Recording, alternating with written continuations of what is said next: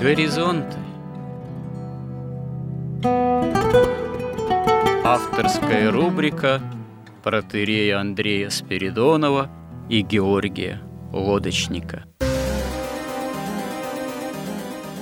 Люди, явления, события –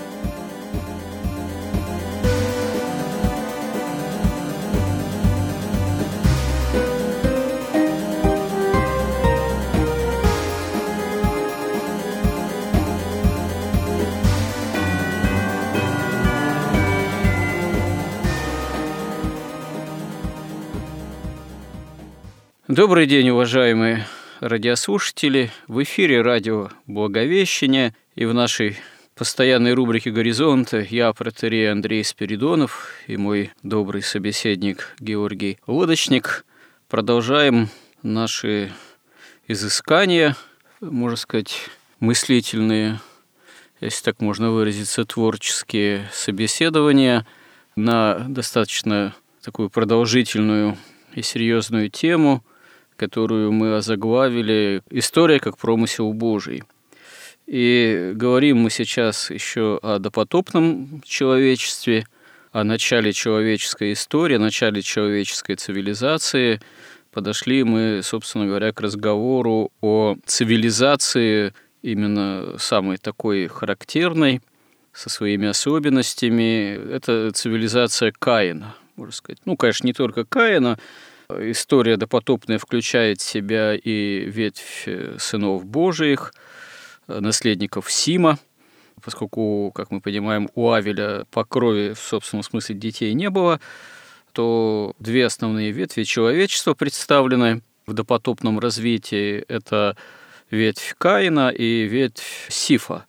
Ветвь э, Сифа – это истинная, можно сказать, ветвь э, человечества, почему именуется сынами Божьими, а ветвь Каина – это ветвь именно, в общем-то, к сожалению, проклятого человечества, потому что проклято оно в родоначальнике этой ветви в Каине и за братоубийство, и за восстание против Бога, можно сказать, за обращенность к дьяволу, вот в этом братоубийстве и богопротивлении – и, в общем-то, можно сказать, что действительно достаточно правомерно эту цивилизацию называть именно цивилизацией Каина, потому что как раз-таки в потомках Каина история человеческого рода допотопная э, и получает такое наиболее заметное, могущественное, цивилизационное и даже, видимо, техническое развитие, и это не случайно.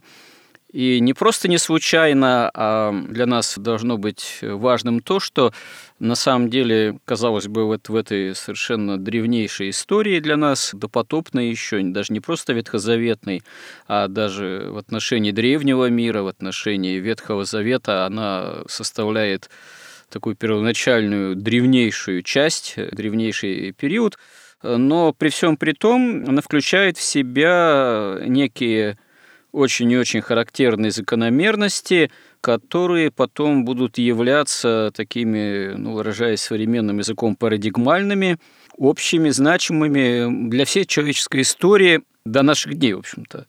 В плане, можно сказать, именно нравственном, в особенности, в плане, можно сказать, духовном, хотя это скорее цивилизация как раз-таки прямо бездуховная, но вот те ее отличия, те ее особенности – которые очевидны, о которых говорит библейское откровение, библейское повествование, они остаются актуальными и до наших дней, и об этом еще мы будем говорить. Ну, хотя очевидно, с одной стороны, что в собственном смысле ветвь, род Каина, и не только Каина, но и смешение с сынами Божьими, что тоже дало особенные плоды, особенные результаты.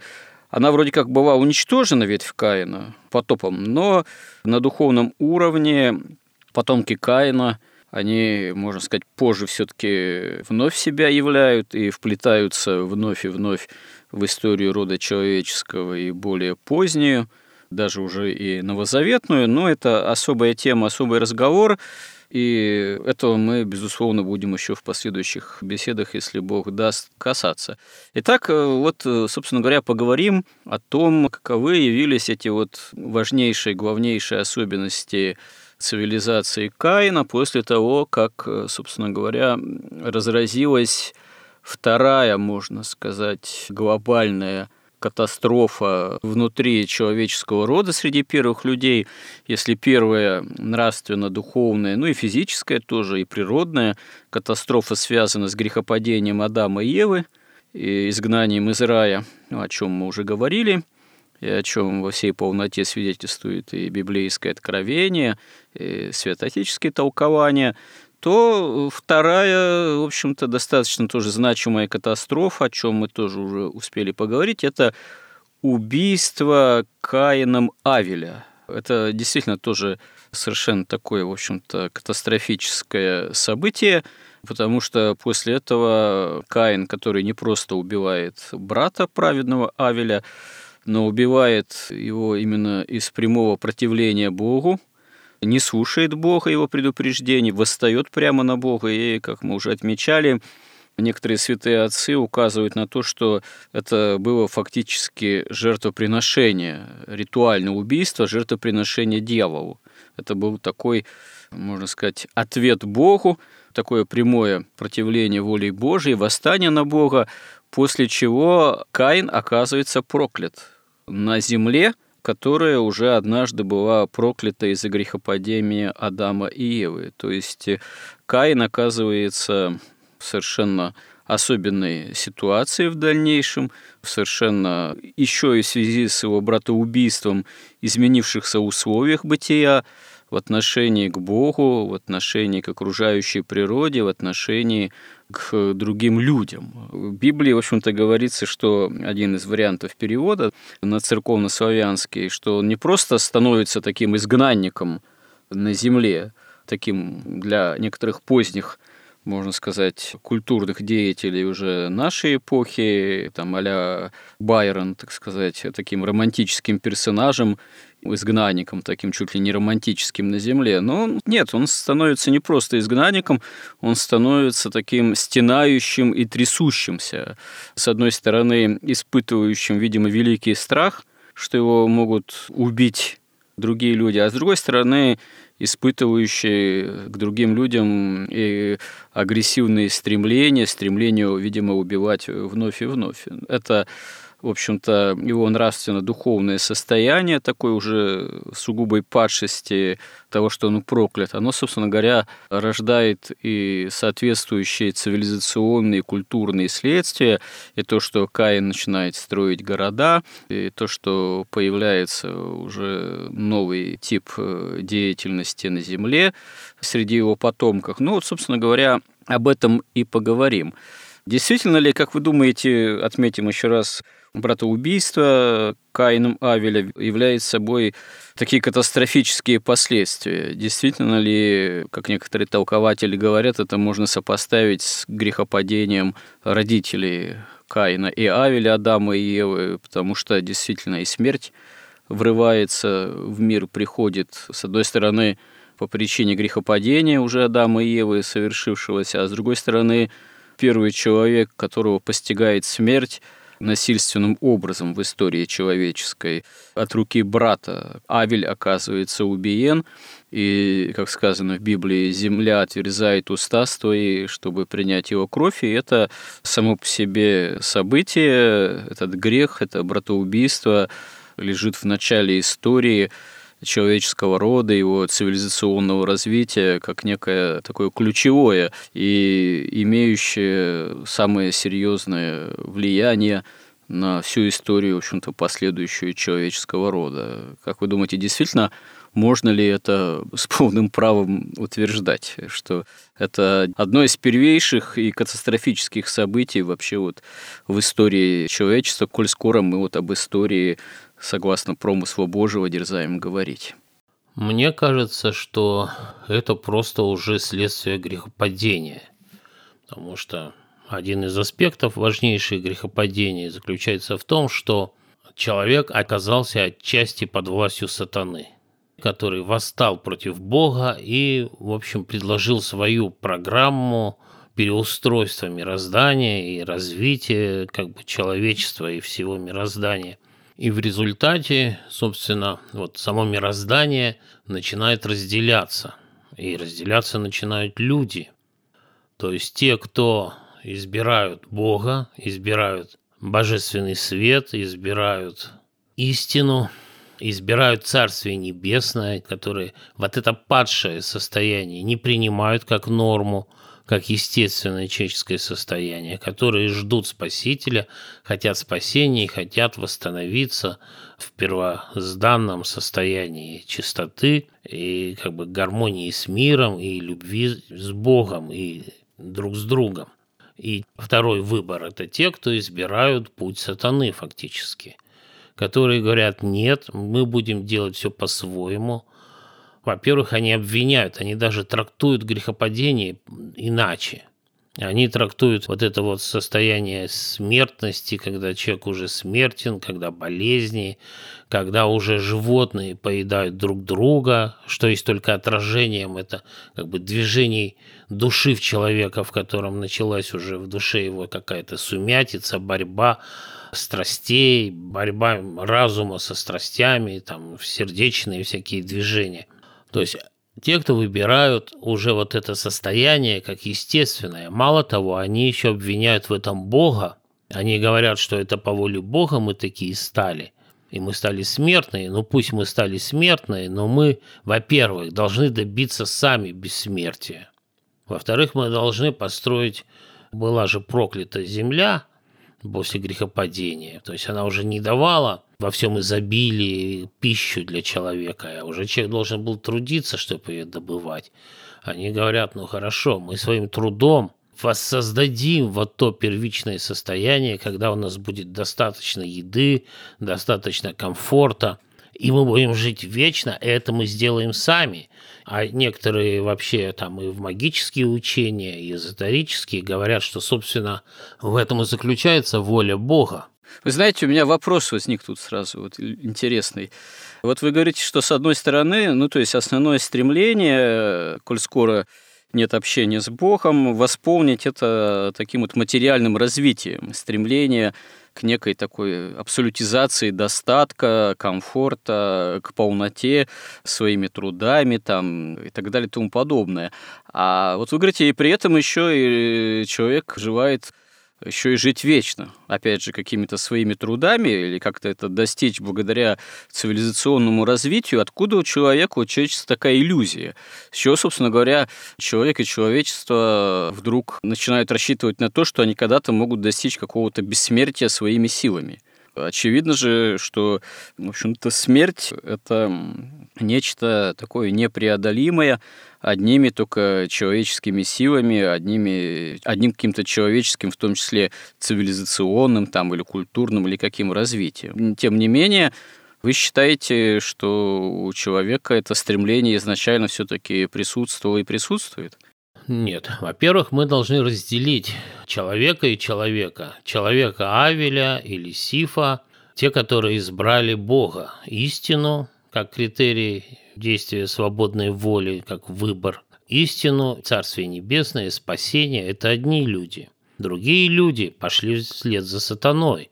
То есть они сказали, нет, ну вы смотрите, Бог сделал нас смертными, Он заставил нас работать в поте лица, и мало того, что и такова воля Бога, чтобы мы сами, познавая мир, не богопознанием занимались, а познавали бы творение, изучали бы законы природы и покорили бы через вот знание законов природы эту природу, заставили бы ее себе служить и добились бы бессмертия, потому что в конце концов, что такое человек с их точки зрения? Это некий биологический организм. Надо просто понять, как он работает и от чего смерть наступает. Они же ведь отрицают, что смерть наступает. Это результат грехопадения, результат восстания против Бога. Потому что вся их идеология, вся их жизнь и цель – это именно восстать против Бога. Или как такой более сглаженный вариант, что вот в этом восстании, грубо говоря, и заключается воля Бога, чтобы человек сам освоился в этом мироздании, сам познал мироздание и сам сделал себя бессмертным и совершенным. Собственно, ведь и сатана это же стремится сделать. Он же хочет сделать мироздание лучше, чем его сотворил Бог. Он считает, что оно несовершенно, он хочет сделать его совершенным. И поэтому вот это разделение, оно и начинается уже с братьев по крови, с первых же братьев. И весь смысл истории человеческой, о которой мы тут разговариваем, он и заключается в этом разделении. В отделении добра от зла, зла от добра. Вся логика развития мировой истории в этом и заключается, что приходит божественный какой-то импульс, да, какое-то божественное откровение. Или вот Бог создал человека, или потом он после потопа первый завет устанавливает с Ноем или потом с Авраамом, или выводит евреев из земли обетованной. В конце концов, сам Бог воплощается. После этого и нравственно, и интеллектуально, и духовно человечество поднимается на какую-то новую высоту, и потом постепенно происходит, поскольку зло после этого никуда все равно не девается, оно начинает свою работу, оно начинает проявлять себя в этом мире, усиливаться – в том числе вот эти все революции, после чего оно торжествует до такой степени уже, что приходится либо наступает либо потоп, либо попадают там евреи в рабство и так далее. Да, это мы подробно и собрались все обсудить. И в каждом таком периоде как бы добро отделяется от зла, зло как бы торжествует, после этого наступает новый акт воли Бога, и окончательное разделение наступит в конце вот этой земной истории, э, во второе пришествие Иисуса Христа, как мы говорили. Поэтому это такой естественный процесс. И вот здесь в Библии как раз буквально ну, в нескольких строках, можно сказать, описывается вот этот, во-первых, процесс. Ведь Каин первоначально, как все хорошие люди, он не собирался усыновляться сатане, он как бы собирался просто жить на земле и даже в каком-то смысле исполнять волю Бога. Там, ну, хорошо, надо трудиться, буду трудиться. Нужно жертву приносить, ну, хорошо, буду приносить. Но жертву он хотел приносить для того, чтобы жить здесь, на земле. Но тем самым он как бы отвергает Бога, отвергает его свет, его благодать. Может, он говорит, я сам – и когда он его отвергает, в это время он становится абсолютно беззащитен перед сатаной. И тот его соблазняет. И вот этот процесс вот в этих нескольких строках и описан. Он его не просто соблазняет, он его заставляет совершить вот это вот в каком-то смысле пародию на жертвоприношение, потому что, собственно, все, что делает дьявол, это пародия на то, что делает Бог – и он вот делает такую пародию на жертвоприношение Бога, но реально это уже становится жертвоприношением сатане, и через это он и становляется. То есть вот такой путь такого человека, такого агностика, там, материалиста, там, какого-нибудь ученого. Он хороший человек, он сам взял, установил для себя, как писал Лев Толстой, нравственные принципы, но поскольку он сам для себя установил, он сам для себя их и меняет, и сам себе все объясняет, таким образом живет, и все было бы неплохо, если бы не было сатаны. Потому что когда человек говорит «я сам», Бог – это истина, это благодать, это жизнь, которая никому не навязывается. Но сам-сам живи сам. И поэтому, если мы вернемся к тексту, мы можем подробно посмотреть, как это происходит. Мало того, тут описано, как это произошло в первый раз, но это происходит постоянно. Постоянно есть люди, которые встают на этот путь. И вся история, собственно, и еврейского народа, и человечества, она и описывает этот процесс. Как действуют праведники, что они выбирают, и каиниты, они ведь никуда не делись, и даже Сегодня официально существуют секты каинские, и сатанинские, и магические, там все официально существует. Самое интересное, что именно есть люди, которые поклоняются Каину. И тут нет ничего удивительного, потому что те силы, которые сейчас управляют миром, по сути, да, то есть это, по сути, каббалисты, это разные эзотерические магические учения, адепты этих учений – Вот они управляют и сегодня миром и через капитализм, и через демократию, и через банковский процент, вообще через банковские суды. Покоряют этот весь мир своей вот этой тайной абсолютной власти денег. И все вот эти учителя, так или иначе, они возводят ведь э, свою историю именно к Каину – Каину, к тем людям, которым ведь они же трактуют так, что сатана, он открыл истину, открыл знание Каину и его последователям, и тогда они создали великую такую цивилизацию, но потом по воле Бога, значит, наступил потоп, она была уничтожена, но сама идея никуда и не делась, и вторая, так сказать, итерация, вторая попытка пошла уже именно через магическое знание в Вавилоне – но поскольку там уже не было таких вещей, как жертвоприношение праведника сатане, там не было и таких последствий. Вот, поэтому, если мы к тексту возвращаемся, там, где мы прервались, то есть мы кратко обсудили что? Что Каин, он выбрал выгоду вместо истины, он выбрал царствие земное вместо царствия небесного. После этого Фактически в него вселился сатана, он принес в жертву своего брата. Именно это было ритуальное убийство, это не какая-то бытовое, не какая-то зависть им овладела, а это уже э, именно духовный выбор, такой мировоззренческий, потому что он понял, что жертвы Богу, во-первых, он не принял Бог такую жертву, жертву как взятка, по сути дела, да, как какой-то выкуп, что хорошо, я вот даю тебе приношу жертву, но ты мне помогай здесь обустраивать вот эту жизнь здесь на земле. Вот. А сатана, он сказал, да, именно я и буду тебе помогать. Царствие строить земное, как раз вот это все откровение сатаны, это научно-технический прогресс. И он, собственно, уже оставшись без защиты Бога, он и встает на этот путь. И когда Каин уже понял, что вот Бог не согласен на такую жертву, не согласен на такие отношения с человеком. И уже он как бы начал склоняться, вот и как бы избрать уже вот этот путь сатанинский, сатаны. Бог обращается к нему и предупреждает его, что, во-первых, он огорчился не потому, что Бог не принял жертву, а именно огорчился потому, что он хочет жить по своей воле. И здесь вот это падшее состояние он принимает как естественное для себя – но он его игнорировал, это его предупреждение. Он, он ему, Бог еще говорит, что дьявол нуждается в тебе, он соблазняет тебя, но ты властвуй над ним.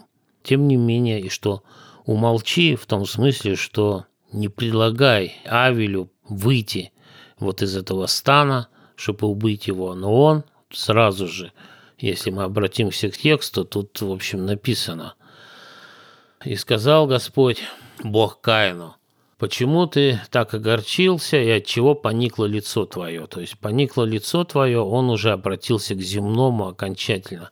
И если делаешь доброе, правильное, если ты правильно принес жертву, но неправильно разделил ее, разве ты не согрешил?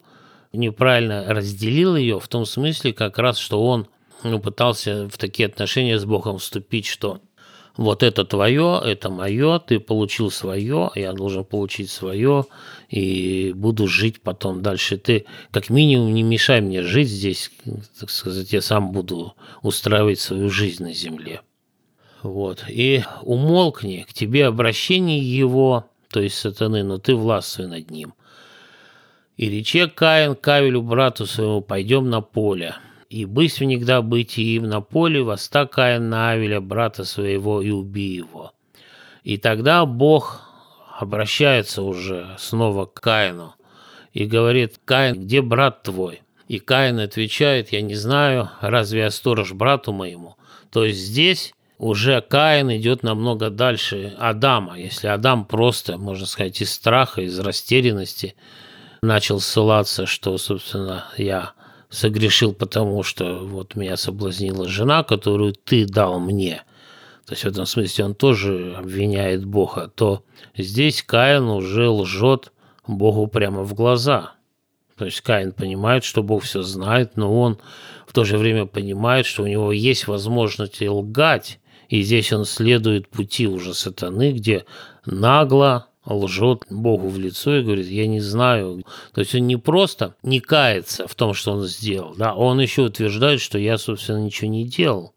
И, по крайней мере, как бы нет никаких доказательств, что ли, что я это сделал. И поэтому я даже и не собираюсь отвечать вообще за это. То есть я, собственно, прав абсолютно.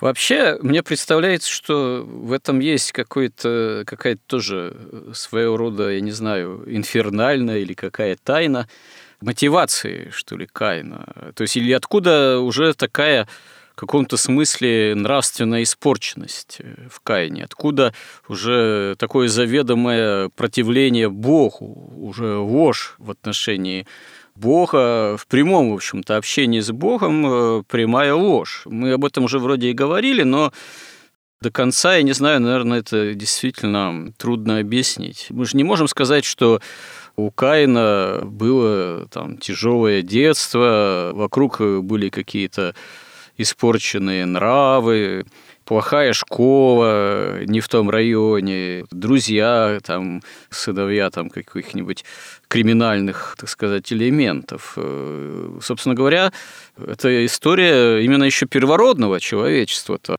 Первых людей, которые еще не испытали какую-то вот, скажем так, именно историческую такую детерминированность, что ли, бытия каким-нибудь там социальными устройством, там формациями, э, не знаю, рабовладением, феодализмом, властью денег, опять же, диким капитализмом.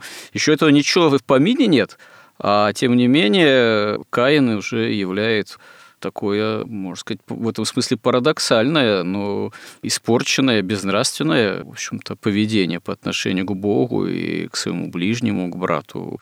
Откуда, собственно говоря, это все уже берется в человеке в то время? Это как-то загадочно все даже несколько. Ну, вот смотрите, есть всего два выбора – истина или выгода. Один избирает Авель истину, другой Каин выгоду. И дальше все идет, так сказать, уже под действием законов природы, что ли. Ну, природы не в материальном смысле, а и в духовном в том числе. Дальше все предопределяется. И когда уже Каин лжет в глаза Богу, он же это делает уже после того, как он уже совершил вот этот ритуал усыновления сатане. И вот и там, если посмотреть Евангелие, то там достаточно часто Христос говорит, что вы не дети Авраама, вы не дети Бога, вы дети сатаны, отец вас дьявол. То есть это длится и продолжается всю историю человечества. И усыновившись уже сатане, но Каин и действует подобно сатане. То есть он как бы, ну, дерзко говорит ему, вот смотри, я убил его, а говорю, что я не знаю, где он. Вроде иди разберись. Вот на это Господь сказал ему, что ты сделал, голос крови брата твоего вопьет ко мне от земли. Ну а что получается? Каин искренне думает, что он может Бога обмануть? То есть он думает, что он может Бога как-то обхитрить, что Бог может не знать, что он убил своего брата. И на это ему Бог говорит, что голос крови брата твоего вопиет от земли. Земля свидетельствует. Даже Бог не говорит, что ну, я всемогущий, я и так знаю, что ты убил своего брата. Хоть ты лукавишь, там, врешь. Бог в данном случае даже ссылается на землю что к нему земля вопиет. Ну, так или иначе, Каин что? Он впал в такое безумие, что перестает понимать, кто есть Бог и кого он хочет обмануть? Или как это еще действительно можно трактовать? Я думаю, что, во-первых, ведь и сатана знает, что Бог все знает, в том числе все, что думает сатана. И точно так же и Каин уже знал, что Бог все знает, но это такой вид дерзости, что ли. Что да, ты все знаешь, но я имею право вот так вот говорить. То есть он уже научился лгать. А что такое ложь? Это именно, так сказать, волевым образом говорить не то, что есть на самом деле. И мало того, ведь его же сатана как бы наставлял, а сатана-то ведь и действует так из того, что он говорит, хорошо, но ты же Бог, ты совершенный Бог. все, что ты сделал, совершенно, а значит неизменно. То есть все, что ты мог сделать, ты уже сделал. А мы можем делать, что хотим. И мы можем лгать, и ты нам ничего не сделаешь потому что ты уже все, вот мир сотворил, и все, теперь ты должен просто наблюдать, что дальше происходит. А мы будем лгать, мы будем убивать, и что ты нам сделаешь? На это Господь ему говорит, что так вот, можно так сказать, это так трактовать, что вот когда я создавал мир и его законы, так я предусмотрел, законы устроены таким образом – что если голос крови брата твоего вопиет ко мне от земли, и ныне проклят ты от земли. Вот тут не сказано, что я тебя проклинаю за это, за эту ложь, за это убийство, за этот выбор, за это усыновление сатане, за это вот ритуальное убийство, жертвоприношение темное, злое, да. А он говорит, ты проклят от земли, это действие законов природы, что ты становишься проклят от земли, которая отверзла уста своя принять кровь брата твоего от руки твоей. То есть почему ты проклят? Потому что от твоей руки ты пролил кровь брата. Эта кровь попала в землю, земля приняла эту кровь. И после этого законы природы таковы, что теперь, когда ты будешь возделывать землю, она не станет более давать силы свои для тебя. Он объясняет это, просто ему сообщает.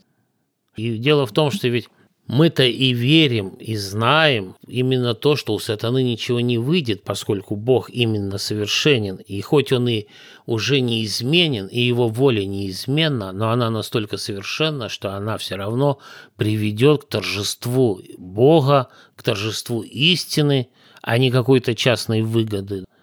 То есть мы это знаем и понимаем, но вот сатана, поскольку он находит раз за разом последователей. Сначала он нашел последователей среди ангелов. Теперь вот, пожалуйста, Ева с Адамом попали под его власть, но частично, как бы неосознанно. Они же ведь не присягали сатане, они не делали, не усыновлялись сатане, они просто соблазнились и возгордились, подобно сатане. А Каин, он уже осознанно усыновился сатане. И, в общем-то, он уже служит сатане, и он становится подобным сатане. То есть сатана, можно сказать, дьявол в нем торжествует в каком-то смысле. Или порабощает в данном случае человека. Вот вы сказали, что истина должна восторжествовать, но она же тоже истина торжествует или должна восторжествовать в человеке, в конкретных людях, а не сама по себе, как некое, так сказать, абстрактное могущество Бога, как и истины же. И получается, вот мы тут как раз затронули интересную тему, прежде чем вообще говорить о дальнейшем развитии цивилизации Каина – Наверное, вот ее еще можно сформулировать, озаглавить как вот именно проблема нравственного выбора, наверное, в самом человеке. Как раз-таки вот э, это, очевидно становится еще в первых людях э, на примере Авеля и Каина. У Каина же тоже был, получается, определенный выбор нравственный. Иначе бы, наверное, Бог не стал бы с ним говорить еще до того, как произошло братоубийство. Но Бог же ведь предупреждает, пытается предупредить Каина. Значит, Бог э, видит и в Каине возможность этого некого нравственного выбора. Но где та развилка? когда человек в нравственном отношении поворачивает кардинально, поворачивает не туда, где вот развилка в этом выборе в человеке в самом между истиной и ложью, между Богом и дьяволом. От чего это тоже зависит в самом человеке. Вот, можно сказать, вопрос вопросов в том числе.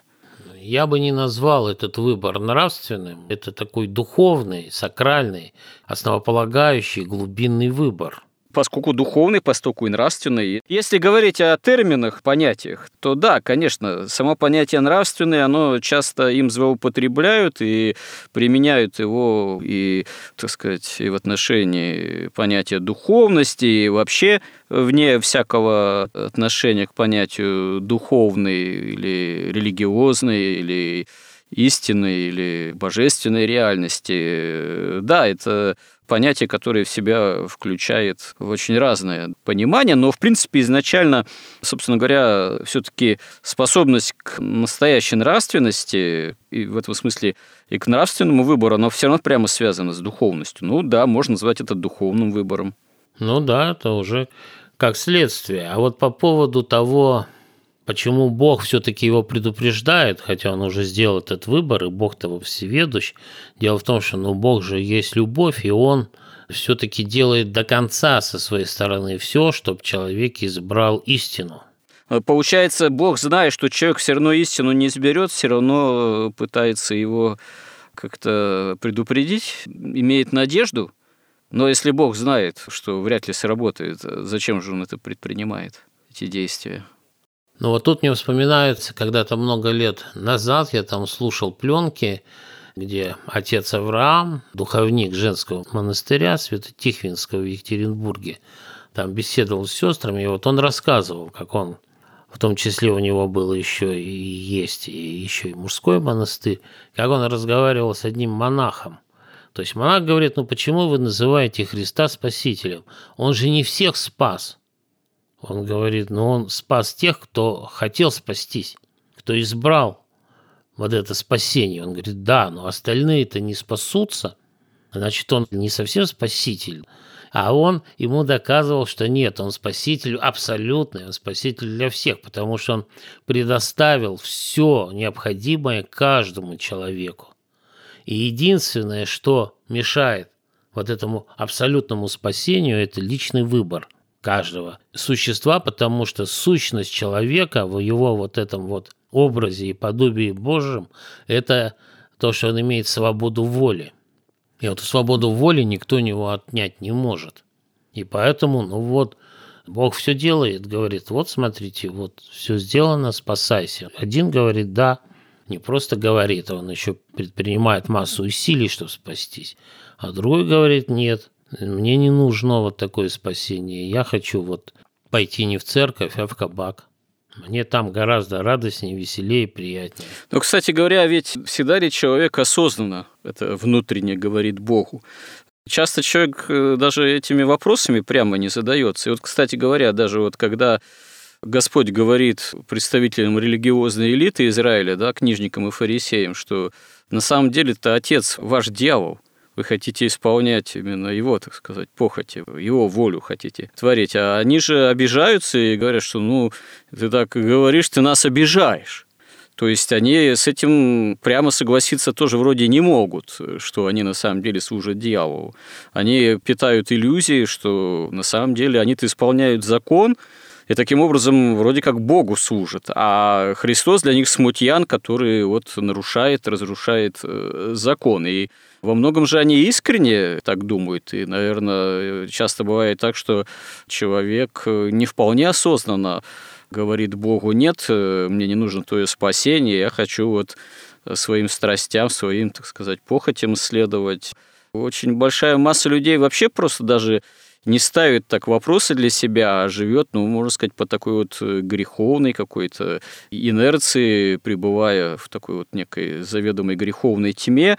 И часто бывает так, что большую часть жизни человек так вот с этой привычной тьмой, что ли, и смиряется, и всегда ли перед человеком суть этого нравственного выбора, она ясным образом осознается. Наверное, какие-то моменты бывают, да, в жизни человека, когда как-то Бог подводит к необходимости осознания, к тому, чтобы перед собой эти вопросы поставить, но ведь э, человек действительно так может и звукавиться, что он этого и не слышит в своем сердце. И живет, как живет, так сказать. Всегда ли так вот это, как с Каином происходит, и таким явным каким-то обостренным образом? Нет, конечно, не всегда, потому что сатана ведь не трогает человека, который не спасается. Ему же в конце концов нужно что? Ему нужна власть над как можно большим количеством людей, причем не здесь, не в этом временном нашем житии, не в этом мире, а в вечности.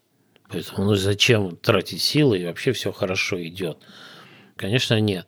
Просто вот, например, как в исламе.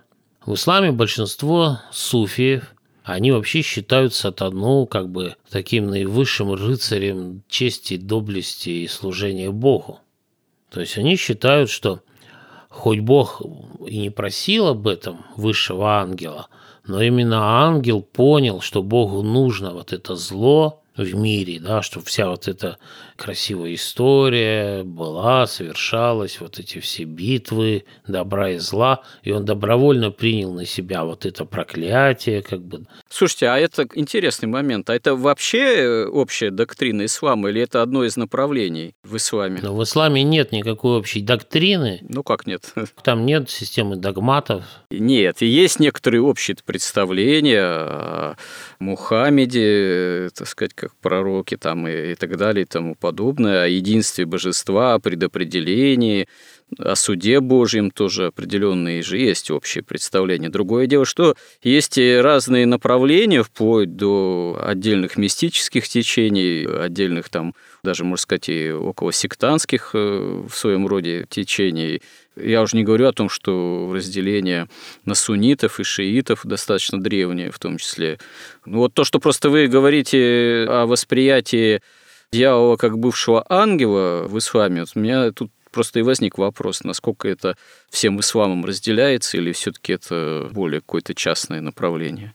Ну, поскольку ислам – это просто компиляция христианства, иудаизма и зороастризма, которые, в общем, формировалась в течение почти 200 лет после смерти Магомета, и там многие суры там дописывались, и все там как бы компиляция вот такая возникала, причем это не, даже не христианство, это одна из христианских ересей, которая считала, что Христос – это человек, в который впал и Лев Толстой. Ну, это как кто-то выразился из религиоведов, ислам – это рецидив Ветхого Завета в новозаветную эпоху, так сказать, уже историческую. Ну, поскольку это компиляция взаимоисключающих учений, то она не способна в исламе нельзя сделать вот такую систему догматов, как в христианстве. Ну да. Ну так это и, кстати говоря, и в иудаизме тоже нет общей догматической системы. И поскольку ее нет, поэтому ну, есть отдельные учителя, такие суфии. Один создает свое видение, а другой другое. Многие еще совмещают это с поэзией суфии. И поэтому ну, я не знаю, видимо, для них это вопрос особенно и не принципиален, кто такой сатана, да, в принципе, ну, какая разница? Возможно, да, я так понимаю. Поэтому это такое лукавство, которое одно из фундаментальных. И, может быть, даже и сатана сам так считает, что ведь, э, смотри, Господи, ты же меня создал, ты мне дал свободу. Так для чего ты мне ее дал? Наверное, для того, чтобы я и воспользовался. И вот я и воспользовался. Типа, что ты теперь имеешь против меня тогда? Во-первых, Бог же, он еще ведь, он ни против кого ничего не имеет. Он всем все дает, и всем все дает даром и бесплатно. И кому-то, значит, нравится кабак, ну, он его получает даром. Кому-то нравится церковь, он тоже имеет такую возможность. А кто-то получает удовольствие, какие-то маньяки, чтобы убивать, но они убивают. Да, но потом же все равно Господь приведет тебя на суд, как бы то ни было. Да, это твой выбор, кабак или убивать, но ответ-то все равно придется Богу дать. И если бы человек был в этом плане еще и безответен, что ну а что, вот у меня, да, было тяжелое детство, трудное, детдом, так сказать, плохая компания, какой с меня спрос? Но все равно ведь с человека, с любого спрос-то есть, иначе не было бы понимания о частном суде после смерти, не тем более исповедания страшного суда, и паки грядущего судите живым и мертвым. Но вот человек, который сидит в кабаке, ему кажется ужасным стоять на службе. Это тем, кто стоит на службе, кажется жутким быть вот в этом кабаке. Так, собственно, и смысл вот этой нашей мировой истории, смысл жизни каждого человека, он делает этот выбор. Он делает выбор здесь во временной жизни, и потом этот выбор осуществляет в вечности. То есть он как выбрал кабак, он так и в кабаке будет в вечности. Ему просто вот этот божественный свет рая, он для него невыносим и нестерпим. Он ему намного хуже мука, чем там отсутствие этого света там где-то в кабаке. Поэтому, ну, он что выбрал, то и получил. Это тем, кто в раю, кажется, господи, как они страдают там в аду. Ведь вот те люди, которые в кабаке, они в кабаке страдают. Но им кажется, что они страдают не из-за своих там действий, а именно Бог создал такой мир, в этом мире столько несчастья, столько там злобы. Вот Бог же создал в конце концов и вино. Так почему бы мне не пить? Он страдает, но он просто страдает из-за несовершенства не собственного, а из-за несовершенства мира. Он просто не отдает себе отчет, что мир, который вовне, это отражение того мира, который в нем внутри. Он находится в этом, ну так ему комфортнее. То есть вот мы видим, вот начиная с Каина, вот сейчас дальше будем двигаться, что он же опять обвиняет Бога, что ты сгоняешь меня с лица земли, хотя он его ниоткуда не сгоняет. Но также человек в кабаке говорит, ну вот ты, значит, приманил меня сюда вином, и мне тут комфортно. Это все справедливо, да. Каин, собственно говоря, идет строить свою цивилизацию, будучи уже стенающим и трясущимся, именно согласно своего внутреннего устроения. То есть внешние контуры, внешние, можно сказать, успехи могущество определенная цивилизации Каина, каинитов, суть выражение их внутреннего ущербного, лишенного богообщения состояния, как, впрочем, всегда, наверное, в истории человеческого рода. Но когда вот, человек ну... выбирает выгоду, он же исходит из чего? Из того, что я центр мира, и я должен решить, вот передо мной все ресурсы, все возможности. Вот передо мной мир, созданный Богом. Этот мир несовершенен. Но в этом несовершенном мире я создам себе максимальные условия комфортные и максимально высокое положение. И когда вот сейчас вот, например, дети говорят, да я хочу денег, они даже не понимают, что деньги – это чужая жизненная сила. Они хотят присвоить себе чужую жизненную силу. На каком основании? Ну, это уже другой вопрос, до чего все тут дошло.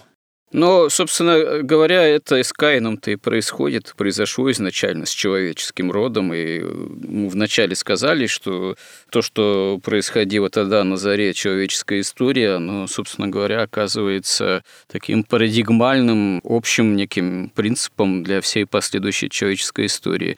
Ну, наше время уже подходит к концу эфирное. Слава богу, что мы затронули эту тему, можно сказать, именно вот о нравственно-духовном выборе, которое происходило и происходит с человечеством, начиная еще с первых людей на Земле. А в следующий раз мы уже тогда продолжим разговор о том, как это происходило в ближайших потомках Каина и вообще в развитии допотопного человечества как такового. Может, вы хотите что-то еще подытожить коротко в заключении этой нашей беседы? Но я бы сказал, что мы должны вот в следующий раз, наверное, все-таки прежде вот разобрать вот сущность этого проклятия каинского от земли, почему он стал трясущийся и вот стенающий, в чем суть этого, и о Каиной печати. Да, безусловно, это... Потому что это определяет вот то, что мы сейчас видим, но если мы посмотрим на то, что происходит в нашем мире, то мы увидим этот каинизм, именно вот все то, что мы здесь читаем в четвертой главе книги «Бытия», еще в самом начале. Действительно, надо будет об этом, возможно, подробнее поговорить. Э, согласно мнению святоотеческих толкователей, некоторых современных писателей, в частности, вот Авдеенко, на которого мы часто ссылаемся об этом достаточно э, подробно в своих трудах и лекциях говорим.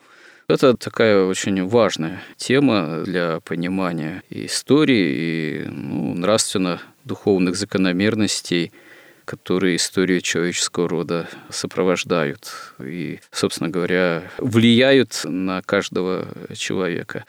Спасибо всем, кто сегодня был с нами, и до новых встреч в наших эфирах. Храни всех Господь. Горизонт на радио Благовещение.